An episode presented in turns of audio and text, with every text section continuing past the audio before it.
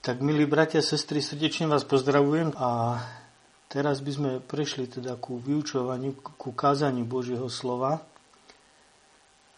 v ostatnom čase sme, tak v zbore sa veľa hovorilo o obnove a o posvetení. Tie nosné texty boli, že kto je svetý, nech sa posvetí ešte. A vieme, že to, ten príkaz posvetenia je teda adresovaný a prikázaný svetým, to sú všetci tí, ktorí sú Boží, ktorí sú Boží deti. A ja by som v tejto kázni, v tomto vyučovaní chcel tú obnovu a to kráčanie ku svetosti zasadiť do ešte väčšieho, do ešte širšieho e, kontextu alebo rámca. Od pádu človeka až po Nový Jeruzalem. Ale stížme sa ešte, začali by sme modlitbou. Svetý oče, Teba chválim a vyzdvihujem Tvoje meno.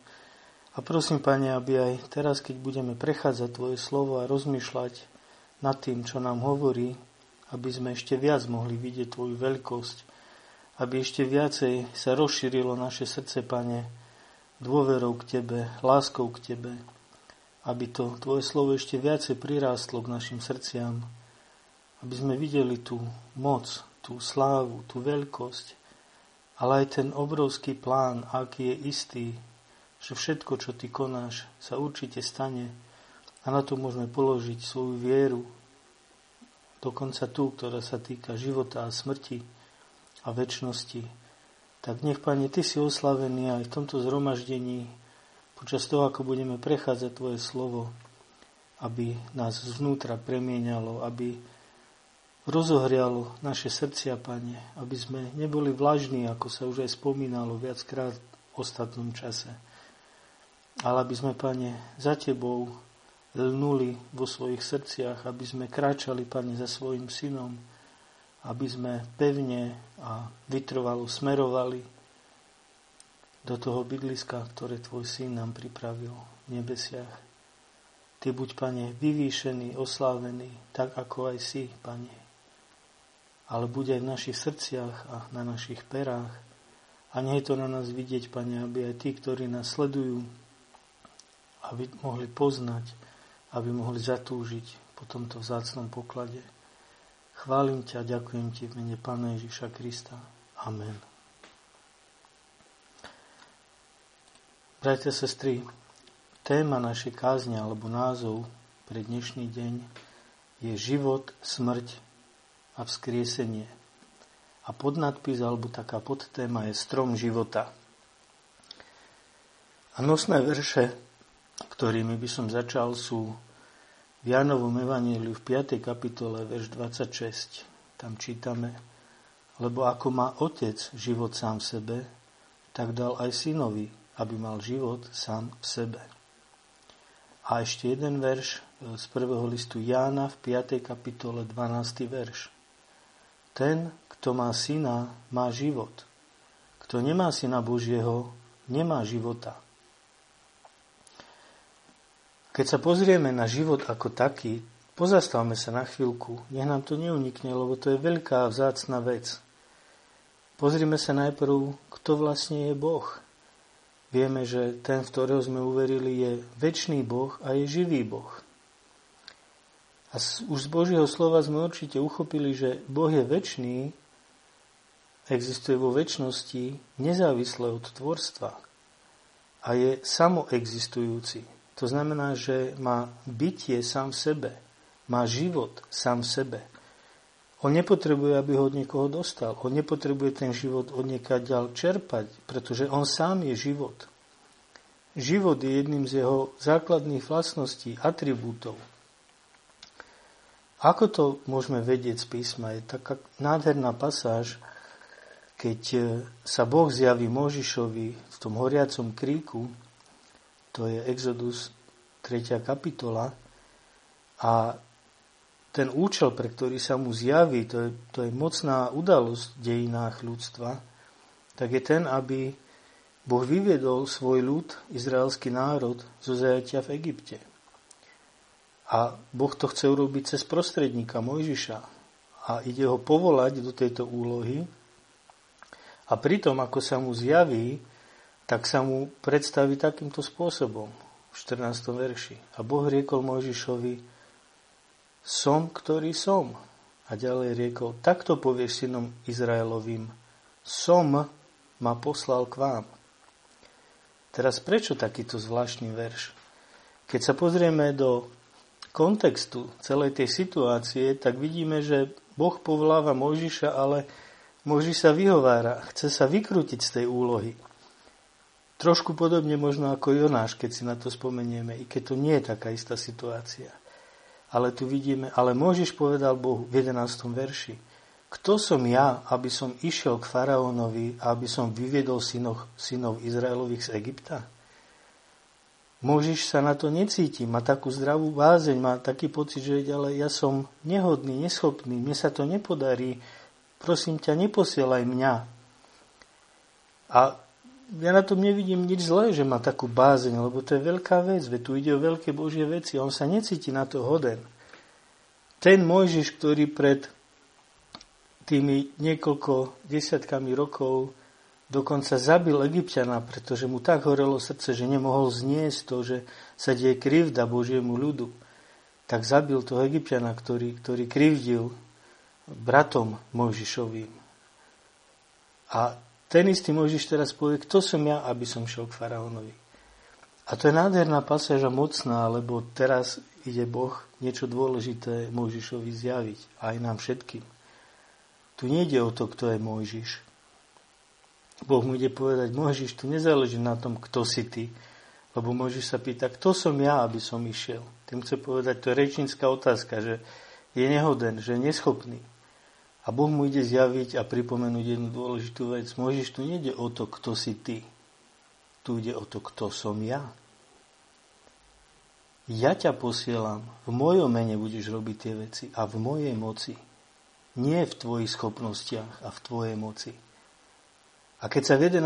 verši môžeš pýtať, kto som ja, tak Božia odpoveď je v 14. verši, ja som som, ktorý som. A tým Boh odkrýva svoju podstatu, svoj charakter, svoju autoritu, svoju moc a všetky svoje atribúty. To odkrytie, kto je Boh, keď sám Boh povie, som, ktorý som. A takto povieš synom Izraelovým, som ma poslal k vám. To je najvyššie bytie, aké existuje. To je jediné bytie, ktoré existuje samo o sebe. Viete, v tom je vyjadrené, ja som jediný, kto existujem. A všetko ostatné, čo existuje, tak existuje vďaka tomu, že má svoju existenciu odo mňa. A teraz vidíme tam ďalej, že Boh sa odkrýva aj spôsobom, že hovorí, ja som Boh vašich otcov, Boh Abrahámov, Boh Izákov a Boh Jakobov. Takže sa identifikuje, že to je on, kto celý čas s tým národom jedná, koná. A teraz toto som, ktorý som a ja som, je vyjadrené v Božom mene. To je pozoruhodná vec. Lebo povedal Možišovi, že podľa takéhoto mena ma budete poznať. A vidíme to potom aj v e, Exodus v 6. kapitole v 3. verši. Exodus 6. kapitola 3. verš, kde vysvetľuje Boh Mojžišovi a hovorí, Ukázal som sa Abrahámovi, Izákovi a Jakobovi pod menom silný Boh Všemohúci, ale svojim menom hospodín som im nebol známy. Teraz potrebujeme si jednu vec vysvetliť a uvedomiť. V starej zmluve všade čítame, že Božie meno je hospodín. Ale v skutočnosti to meno, pod ktorým sa, to je prepis, to je náhrada. V skutočnosti to meno, pod ktorým sa Boh Mojžišovi zjavil, odkryl, je ten tetragram JHVH. To je, to je vlastné Božie meno, to je osobné Božie meno. My ho môžeme čítať Jahve, môžeme ho čítať Jehova, ale my máme v prekladoch toto meno nahradené slovom hospodin, čo v podstate znamená pán alebo hospodár. A je dôležité, aby, ja teraz nechcem tvrdiť, že je potrebné tie preklady revidovať a vrátiť tam ten tetragram alebo Jehova alebo Jahve, i keď niektoré preklady to na niektorých miestach robia, aby sme si uvedomili, že keď čítame hospodin, že to je vlastné Božie meno. Jeho meno je Jahve alebo Jehova. A koreň toho slova, toho mena, ten význam je som, ktorý som. Ja som.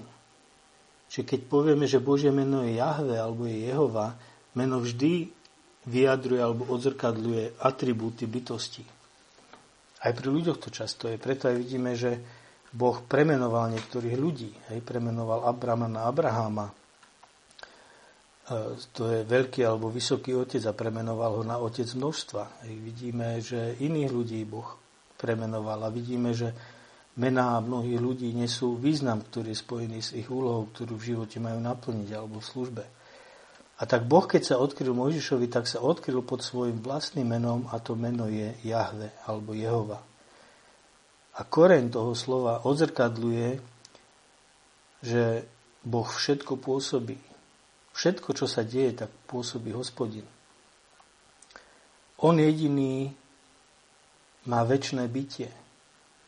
Bytie všetkých ostatných je odvodené od Neho, od Jehovu. Takže až po ten okamih, kedy sa hospodin odkryl pod týmto menom Mojžišovi, sme čítali, že pod týmto menom známy nebol.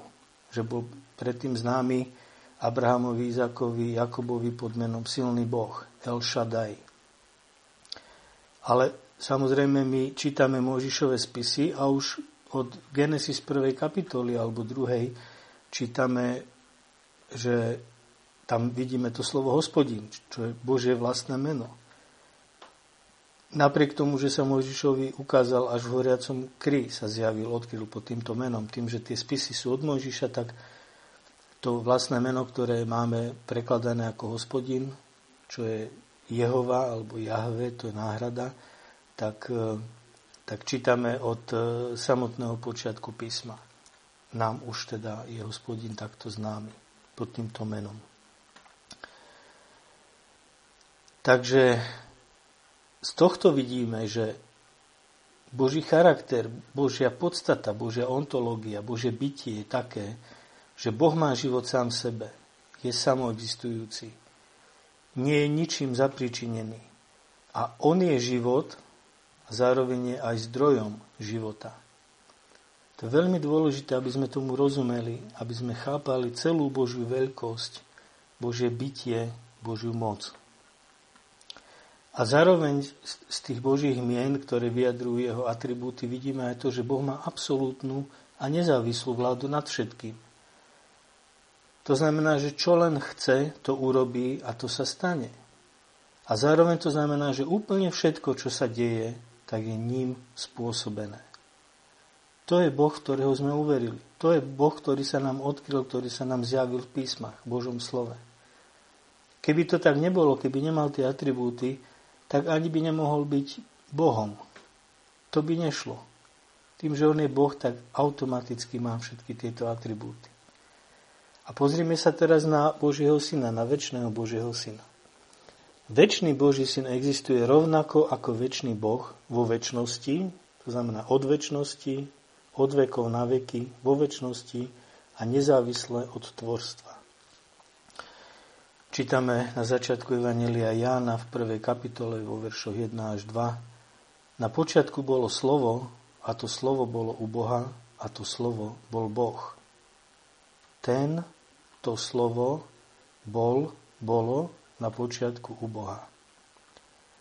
Teraz je tam opäť zvláštne v tom preklade, že väčší Boží syn je aj slovo, to slovo, bolo na počiatku, ale je to aj osobný živý Boh zároveň.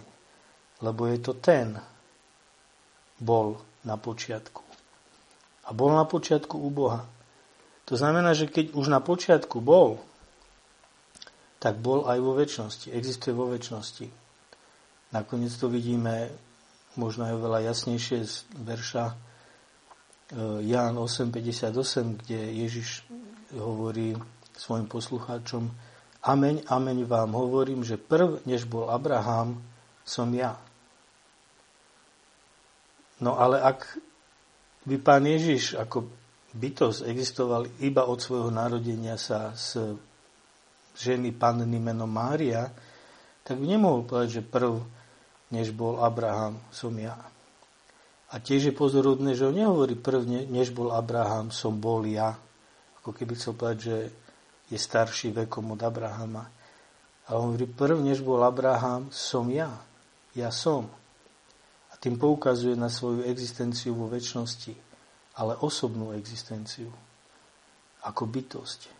Ako Božia bytosť. Ako väčší Boží syn. A potom aj on, rovnako ako väčší Boh, má život sám sebe. Aj on je samoexistujúci. A to nám poukazuje na to, že má rovnakú ontológiu, rovnakú podstatu bytia ako jeho otec, ako väčší Boh. Ale čítame, že tento atribút dostal od svojho väčšného otca. Jan 5.26. Lebo ako má otec život sám sebe, tak dal aj synovi, aby mal život sám sebe.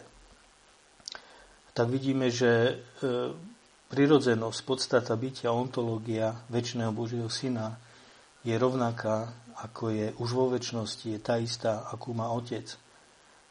A potom ale čítame v Janovi 1.4 dôležitú vec. V ňom bol život a ten život bol svetlom ľudí.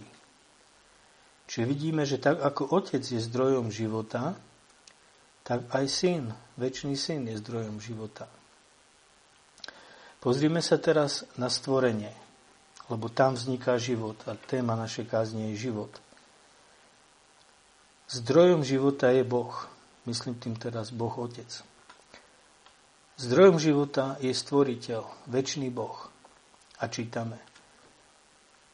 Vidíme už z opisu stvoriteľského týždňa, že všetko živé stvorené, čo je nazvané živá duša, tak stvoril Boh.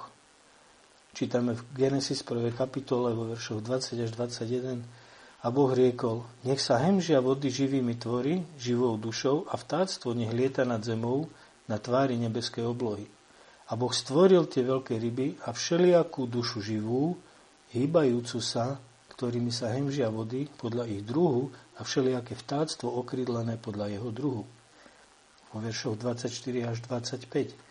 A Boh riekol, nech vydá zem živú dušu podľa jej druhu hovedá a plazy a zemskú zver podľa jej druhu. A bolo tak. A Boh učinil zemskú zver podľa jej druhu, i hovedá podľa ich druhu, i všelijaký zemeplas podľa jeho druhu. A vo veršoch 26 až 27. A Boh riekol, učiňme človeka, doslovne Adama, pričom Adam to vlastné meno vyjadruje aj človeka, aj ľudí alebo ľudstvo, na svoj obraz a podľa svojej podoby. A Boh stvoril človeka na svoj obraz, na obraz Boží ho stvoril, mužské a ženské pohlavie ich stvoril. Ale teraz vidíme, že v tom stvorení zohrali svoju úlohu aj väčší Boží syn, aj Svetý duch. A poviem, že sú prostredníkmi stvorenia. Prostredníkom stvorenia je väčší Boží syn. Akým spôsobom? Boh stvoril všetko stvorené tak, že povedal. On vyriekol slovo a slovo, ktoré vyriekol, sa stalo skutočnosťou, sa stalo realitou. Všetko povedané. Sme čítali, Boh riekol a bolo stvorené, stalo sa, učinilo sa, postavilo sa. Čiže vidíme, že Boh tvoril skrze slovo. No ale čo pozoruhodné, že toto vyrieknuté slovo, toto povedané slovo je zároveň to slovo zo začiatku Evanília Jána. Je to to slovo, ktorým je sám väčší Boží syn. A je prostredníkom stvorenia. Pozrite, Židom 1. kapitola 2. verš, ktorého to je, hovorí sa o väčšnom Božom synovi, ustanovil za dediča všetkého, skrze ktorého učinil aj veky, alebo iný preklad povie aj svety, čiže svety so svojimi érami. Čiže skrze ktorého učinil. Čiže vidíme, že Boh je ten, od, od ktorého vychádza to dielo stvorenia a činiteľ, agent alebo prostredník toho stvorenia je Boží syn. A ešte jasnejšie to máme v Kološanom v prvej kapitole vo veršoch 16 až 17. Lebo v ňom, a to je odkaz na Božieho syna, je stvorené všetko. Všetko, čo je v nebesiach i čo je na zemi, viditeľné i neviditeľné, buď tróny, buď panstva, buď kniežatstva, buď vrchnosti, to všetko je stvorené skrze Neho a cieľom Neho. A On je predovšetkým a všetko v ňom povstalo a stojí. To je dôležité rozumieť, že väčší Boží syn je taký prostredník stvorenia, že všetko stvorené je stvorené skrze Neho a všetko stvorené v ňom bolo stvorené, ale nielen, že stvorené, ale v ňom aj stojí, to znamená, pokračuje vo svojej existencii. Boží syn to všetko udržiava pri existencii ako prostredník všetkého stvoreného tvorstva. To je jeho podstata bytia, to je jeho charakter, to sú jeho atribúty. Tie isté, ako sú Božie atribúty Boha Otca. Zdrojom života pri stvorení je väčší Boží syn ako prostredník stvorenia. Ján 1, verše 1 až 4. Vrátime sa k tej stati na začiatku Evangelia Jána. Na počiatku bolo slovo a to slovo bolo u Boha a to slovo bol Boh. Ten, to slovo, bol, bolo na počiatku u Boha. Všetko povstalo skrze Neho a bez Neho nepovstalo ani jedno z toho, čo povstalo. V ňom bol život a ten život bol svetlom ľudí. Už sme povedali, že všetko, čo Boh stvoril, stvoril skrze väčšného Božieho Syna. Nič neexistuje, čo by nebolo skrze Neho stvorené. Ale teraz, keď sa zameriame na samotný život, stvorený život, tak vidíme, že v ňom, to znamená vo väčšnom Božom synovi, bol život. A ten život bol svetlom ľudí. A kontext tohto je stvorenie. A teraz sa pozrieme na Svetého Ducha. A poviem, že zdrojom života pri stvorení je Svetý Duch ako prostredník stvorenia. V Genesis 1. kapitole vo verši 2 čítame, keď eh, čítame ten úvod ku stvoriteľskému týždňu, tak eh, vidíme, že na začiatku v akom stave je zem. Je, je neladná a pustá, alebo bez tvára, bez tvaru a prázdna. A tma bola nad priepasťou alebo prahlbinou. A duch Boží sa oživujúci vznášal nad vodami. Čiže na samotnom počiatku stvoriteľského týždňa vidíme prítomnosť Božieho ducha a ten sa oživujúci vznáša nad vodami. A potom v priebehu stvoriteľského týždňa sa budú veci tvoriť a pretvárať. Z tohto vidíme, že Duch Boží v tom má svoju rolu, má svoju úlohu a ja rovno poviem prostrednícku. Teraz na okraj poviem, že v mnohých prekladoch by ste nenašli a Duch Boží oživujúci sa vznášal nad vodami, alebo sa oživujúco vznášal nad vodami, ale by ste našli a duch Boží sa vznášal nad vodami. Teraz vôbec nie je môj účel sa tomuto venovať. Ja len poviem, že to, čo chcem ukázať, že Boží duch je prostredník stvorenia a dáva život, že skrze neho Boh dáva život, tak aj ten argument nezávisí na tomto jednom verši ale zároveň poviem, že brat Roháček mal dôvod, prečo tam vložil to slovo oživujúci. Uvidíme to z kontextu. V Genesis 2.7 čítame 2. kapitole 7. verš.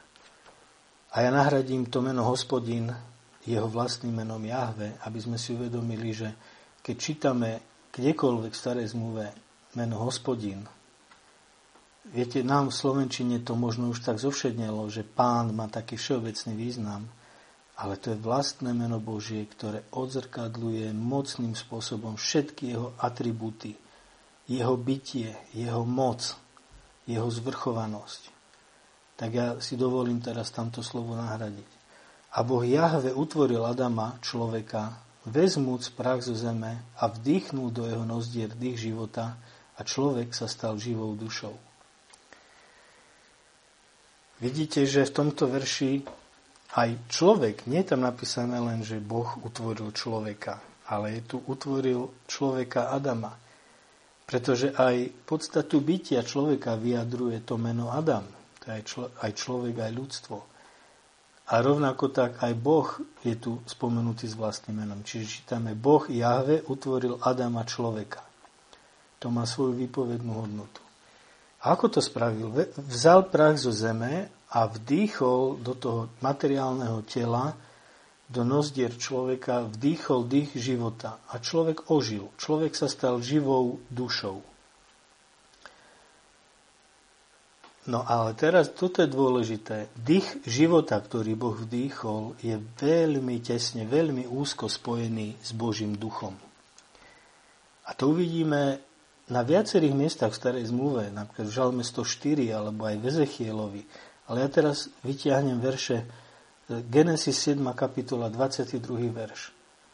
Všetko, čo malo dých ducha života vo svojich nozdrách, zo všetkého, čo žilo na suchu, zomrelo. To je kontext e, e, potopy ako Božieho súdu. Keď všetko živé zomiera. A je tu zvláštna fráza. Všetko, čo malo dých ducha života vo svojich nozdrách. Tu vidíme, že dých života je veľmi tesne prepojený s duchom života. A ten duch života, to je duch, ktorý dáva Boh. Dých života je dých, ktorý vydychuje Boh, aby neživá, život, neživá bytosť ožila. A je to Boží duch. V Jobovi 27. kapitole treťom verši čítame, že tak iste, dokiaľ len bude vo mne dých môjho života a duch Boha v mojich nozdrách. Čiže tu Job chce vyjadriť, že kým len žijem, budem sa správať tak a tak. To je kontext tohto verša. Kým len som živý, kým som nažive, kým žijem, zachovám sa takto a takto. A vyjadruje to slovami, to kým len žijem, vyjadruje slovami, kým len bude vo mne dých môjho života a duch Boha v mojich nozdrách. Opäť tu máme veľmi mocne prepojené dých života a Boží duch. Čiže dých života, duch života a Boží duch veľmi úzko spolu súvisia. Jedno bez druhého nemôže byť. A ešte jasnejšie to vidíme v Jobovi v 33. kapitole, v 4. verši. Duch silného Boha ma učinil a dých všemohúceho mi dal život. A v tomto vidíme, že Svetý Duch, Boží Duch, Duch silného Boha, ma učinil. To znamená, že je prostredník stvorenia. A dých všemohúceho mi dal život. Čiže Boh dáva život pri stvorení, pretože On je život, On je zdrojom života tak, že vydýchne dých života, ktorý dá do bytosti, ktorá ožije a stane sa živou dušou. A je to Boží duch, kto takto tvorí živé bytosti. Takže vidíme, že väčší Boží syn je prostredník stvorenia a dáva život. Vidíme, že Svetý duch, Boží duch, je prostredník stvorenia a dá život. A ten život je od Boha. Od toho Boha, ktorého meno je Ja som, alebo som, ktorý som, alebo v pôvodnom jazyku Jahve, alebo Jehova. Pozrieme sa na jednu zvláštnu vec. Boh, keď stvoril človeka, tak ho dal do rajskej záhrady, to mal byť jeho životný priestor, kde mal prebývať v Božom zaopatrení, v Božom požehnaní.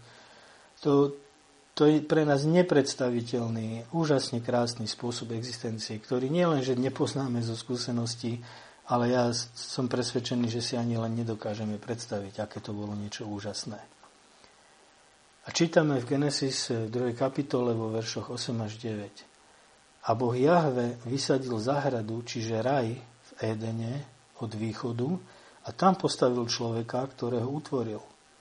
A Boh Jahve dal, aby vyrástol zo zeme všelijaký strom žiadúcný na pohľad a ovocím dobrý na jedenie a strom života prostred raja, ako aj strom vedenia dobrého i zlého. Všimnime si, že ten životný priestor, v ktorom človek mal žiť, celý zariadil, stvoril, vybudoval Boh. Človek v tom nemal žiadnu účasť, žiadnu spoluprácu. A Boh tam dal stromy, ktoré boli žiaducné na pohľad a ovocím dobre na jedenie. Všelijaké stromy. A všetky boli žiaducné na pohľad a ovocím dobre na jedenie. A medzi nimi bol aj strom života a bol tam aj strom vedenia dobrého i zlého. A toto je zvláštne. Strom života. Sme povedali, že zdrojom života je sám Boh a keď stvoril živú dušu, zvieratá a človeka, človeka na svoj obraz, tak do nich vdýchol dých života, alebo dal svojho ducha, aby tie stvorené bytosti boli živá duša, aby boli živé. Čiže život človek má priamo od Boha. Hovorili sme, že všetko stvorené udržiava pri existencii väčší Boží syn. To znamená, že aj život človeka udržiava väčší Boží syn potom otázka je, na čo je strom života v rajskej záhrade. E, to je veľmi pozoruhodné. Akú úlohu tam plní ten strom života v rajskej záhrade?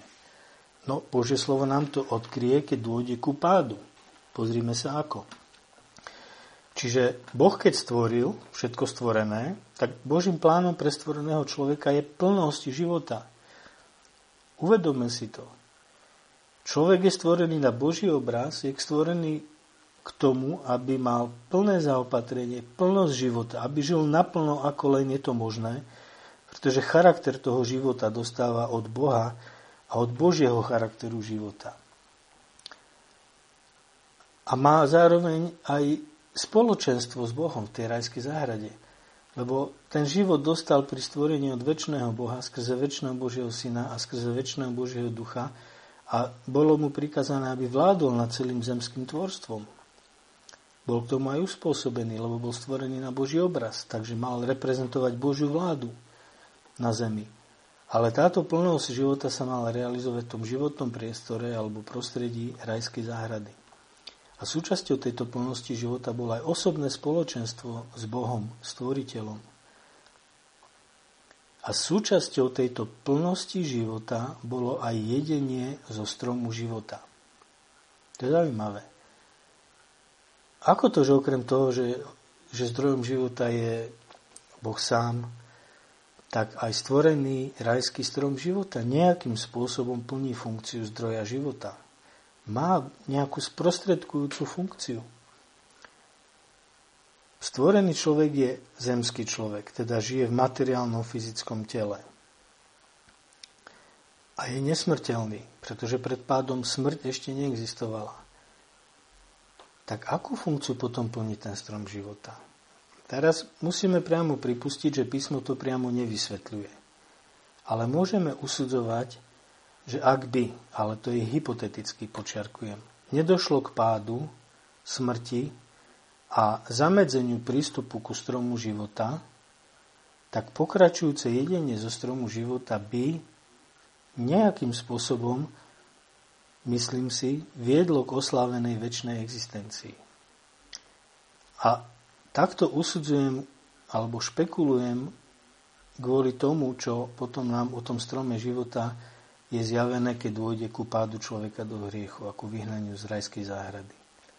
Ale teraz počiarknem, táto dedukcia alebo táto špekulácia nejako nie je dôležitá, nič na nej nestojí, nepotrebujeme sa ňou dokonca ani len zaoberať, pretože ku pádu došlo. Smrť. Neposlušnosť človeka, ľudská vzbúra, o ktorej hovoríme, že je to pád, Ona je podrobne opísaná v e, Genesis 3. kapitole vo veršoch 1 až 24. Tak e, tou neposlušnosťou bolo prestúpenie prikázania o nejedení zo stromu poznania dobrého a zlého. Ten príkaz a čo sa stane, keď ten príkaz bude porušený a opísaný v Genesis 2. kapitole vo veršoch 16 až 17 tak prestúpenie tohto prikázania, tá neposlušnosť, mala za následok Boží trest a kliatbu. A súčasťou tohto trestu bol vstup smrti na scénu, príchod smrti do tvorstva a príchod porušenia do celého zemského tvorstva. Smrť zničila ten život, ktorý Boh stvoril. Zničila ho, zrujnovala ho, a súčasťou tohto trestu bolo aj zahátanie prístupu ku stromu života. To čítame jasne v 3. kapitole vo veršoch 22 až 24. Prečítam tie verše. Vtedy povedal Boh Jahve, hľa, človek sa stal ako jeden z nás, aby vedel dobré i zlé. A tak teraz, aby nevystrel svojej ruky a nevzal ešte aj zo stromu života a nejedol a žil by potom na veky, vyžeňme ho. A Boh Jahve ho poslal preč z raja, zo záhrady Edena, aby obrabal zem, z ktorej bol vzatý. A vyhnal človeka a osadil cherubínov od východnej strany záhrady Edena, a to s plameným mečom plápolajúcim stráži cestu ku stromu života. Čiže čo sa stalo, keď e, Boh vyhnal kvôli hriechu, kvôli pádu človeka z rajskej záhrady a dal tam, postavil tam cherubínov, aby sa človek nemohol vrátiť do záhrady a nemohol jesť zo stromu života, tak tu máme vysvetlenie. Aby človek nevystrel svoje ruky a nevzal ešte aj zo stromu života a nejedol a žil by potom na veky. Z tohto usudzujem, že existuje súvislosť medzi stromom života a väčšnosťou, väčšnou existenciou človeka. Čiže strom života plnil nejakú úlohu v tom, aby človek mal väčší život. Pádom to stratil človek pádom a celé ľudstvo s Adamovým pádom stratilo väčší život, do ktorého bolo stvorené ľudstvo a do ktorého ich mal priviesť aj strom života nejakým spôsobom. Pádom človeka, pádom ľudstva to človek stratil. Stratil väčší život. Pokazil sa ten pôvodný zámer, výsledkom stvorenia, aký život mal byť.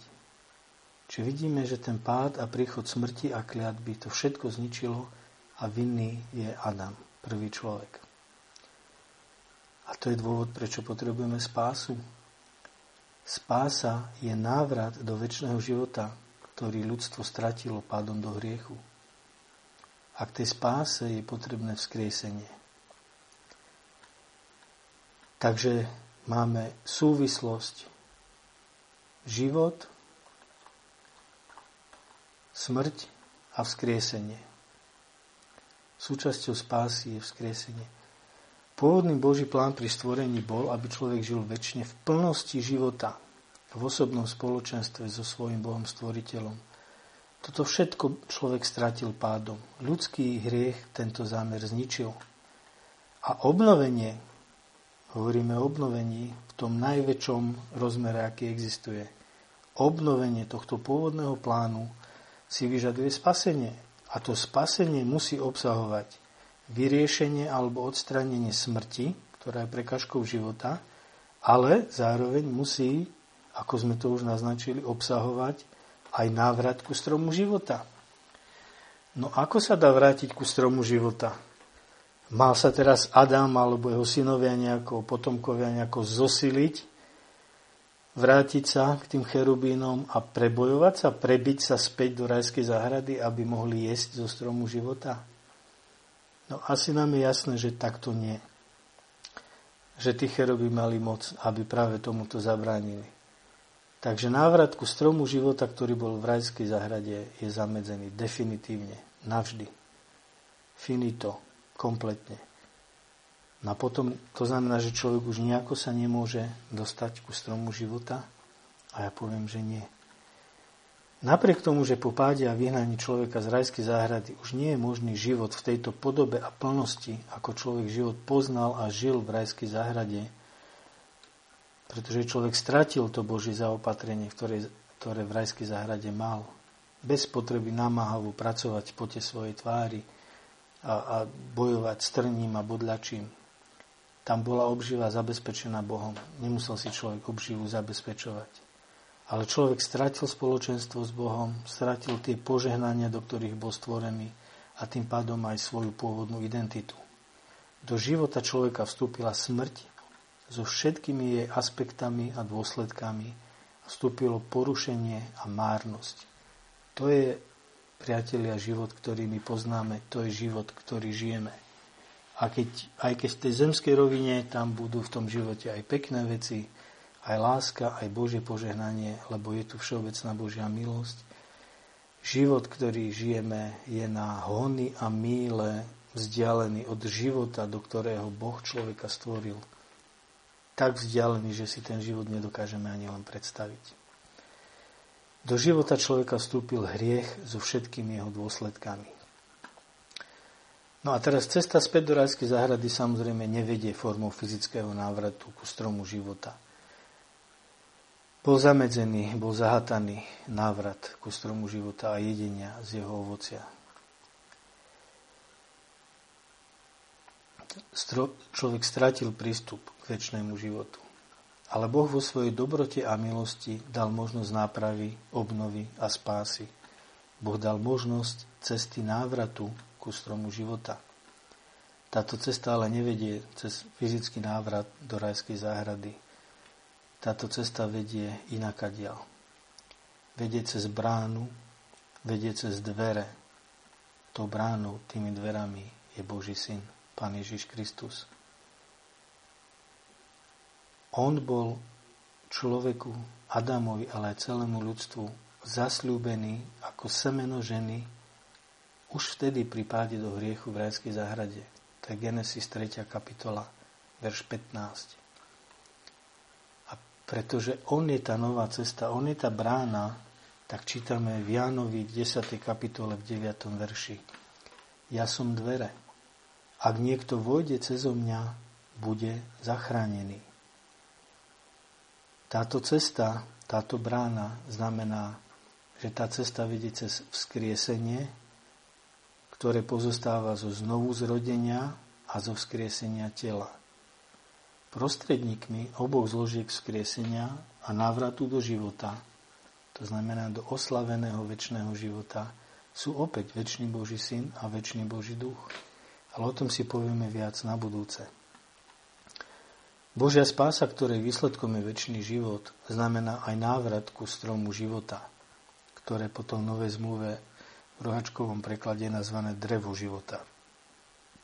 Napríklad v zjavení 2. kapitola 7. verš alebo 22. kapitola 14. verš. A prečítajme si ten 7. verš z 2. kapitoly. Kto má uši, nech počuje, čo, čo duch hovorí zborom. Tomu, kto vyťazí, dám jesť z dreva života, ktoré je prostred raja Božieho. Toto je jeden z tých siedmých odkazov do zborov, kde vždy je nejaký príkaz, nejaké varovanie, nejaká náprava je prikazovaná a potom je oznámené, že kto posluchne tú nápravu a napraví sa, tak ako víťaziaci niečo získa, niečo dostane. A všetky tie opisy sú opismi oslaveného väčšného života. A v tomto konkrétnom prípade je to ten, kto vyťazí, tomu, kto vyťazí, dám jesť z dreva života, ktoré je prostred raja Božieho. Čiže my vidíme, že ten, kto je spasený a bude spasený a vôjde do väčšnosti, tak je to opísané spôsobom, že bude jesť zo stromu života. A ešte ten odkaz je umocnený tým, že ktoré je prostred raja Božieho. Čiže to je odkaz, že sa naplní tá funkcia, ktorú mal strom života pri stvorení v rajskej záhrade, ktorú človek stratil, tak sa k nej vráti, ak je spasený skrze Pána Ježíša Krista, ak vojde do väčšného života, ak prejde tými dverami, ktorým je Pán Ježiš Kristus, ak vojde tou bránou, ktorou je Pán Ježiš Kristus.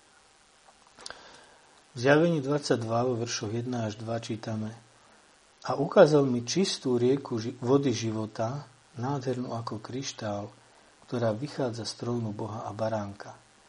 Prostred jeho ulice, prostred ulice mesta a z jednej i z druhej strany rieky bolo drevo života, ktoré rodí 12 raké ovoci a vydáva svoje ovoci každý mesiac. Opäť tu vidíme, že oslávený väčší život je opísaný, je opísaný cez strom života a cez živú vodu. Rie, rieka vody života. A to máme viaceré texty, kde Pán Ježiš, keď prišiel v tele ako človek, ako syn človeka, sám sa identifikoval s tým, že on je ten zdroj vody života. On je ten, kto dáva život a nie hociaký život. Život, ktorý siaha do oslavenej väčšnosti. Takže vidíme, že ten opis je cez vodu života a je cez strom života a jednoducho reprezentuje, znázorňuje zdroj oslaveného väčšného života. A v zjavení 22. kapitole v 14. verši čítame Blahoslavení, ktorí perú svoje rúcha a činia jeho prikázania, aby mali právo k drevu života a aby vošli bránami do mesta. A tým sa nám uzatvára celý ten kruh od vyhnania z rajskej záhrady cez spásu a obnovu vojdenie do oslavenej väčšnosti. Tam na začiatku pri stvorení stratili prístup k stromu života a nemohli sa vrátiť bránou, pomyselne povedané, ktorú strážili cherubíni. Ale tá cesta musí viesť cez inú bránu, ktorou je Pán Ježiš Kristus. Len tou bránou, ktorou je Pán Ježiš Kristus, môže človek po páde vojsť do väčšnosti, prísť ku stromu života, jesť z toho stromu, piť zo živej vody a žiť v spoločenstve tvárov v tvár so svojim stvoriteľom a s Božím baránkom v oslávenej, požehnanej, väčšnej existencii ktorú opäť si ani len nedokážeme predstaviť. Ale vierou rozumieme tomu, že to bude niečo úžasné a nádherné. A to bude ten život v plnosti, ktorý odstraňuje všetky následky smrti, ktorá zničila všetko, čo znamená plnosť života. A ten kruh sa týmto uzatvára. A to len zhrniem a završím urobím záver takým zhrnutím. Pán Ježiš Kristus, ospravedlnenie v ňom a poslušnosť jemu je tou bránou k stromu života. Pán Ježiš Kristus je tou bránou k stromu života. A ako sa vchádza cez tú bránu? Cez ospravedlnenie zo samotnej viery, z milosti, jedine skrze Pána Ježiša Krista a cez vytrvanie až do konca v poslušnosti Jemu, to znamená v poslušnosti Jeho prikázania, v poslušnosti Kristovmu zákonu. To je tá brána k stromu života. A kto vojde, tak bude žiť v blahoslavenej, požehnanej, oslavenej, väčšnej existencii, kde bude jesť zo stromu života a piť živú vodu. Inými slovami, bude žiť plnosť života, ktorej zdrojom je Boh a jeho väčší syn. A na budúce sa ešte podrobnejšie pozrieme na to vzkriesenie. Tak nech nás Pán požehná v tom, aby sme rozumeli, aká nádej pred nami leží. Aby sme sa tešili na tú plnosť života, lebo nech by bol náš život tu na zemi, aj keď je plný všelijakého strádania, trápenia, utrpenia, bolesti, žialu, smutku, nešťastia. A popri tom existuje aj šťastie, aj kopu dobrých vecí, ktoré Boh požehnáva. Aj rodina, aj radosť z manželstva, aj radosť z rodiny popri tých bojoch v manželstve a bojoch pri výchove detí. Všetko to, čo tento život tu na zemi dáva, je nič, je nič, je odtieň, je náznak toho, čo je plnosť života, ktorú Boh pripravil, keď stvoril človeka a čo je plnosť života, do ktorej sa vrátia tí, ktorí vojdu cez tú bránu stromu života. Amen.